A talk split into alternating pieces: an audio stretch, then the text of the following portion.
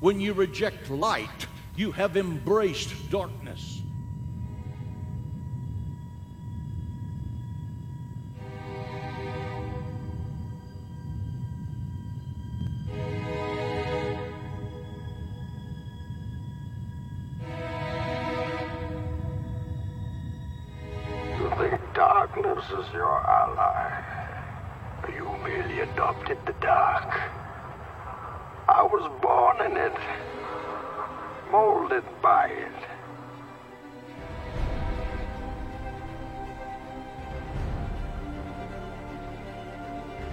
Like we all have two battles or two enemies going on. One with the man across from you. The second is with the man inside of you. I think once you control the one inside of you, the one across from you really doesn't matter.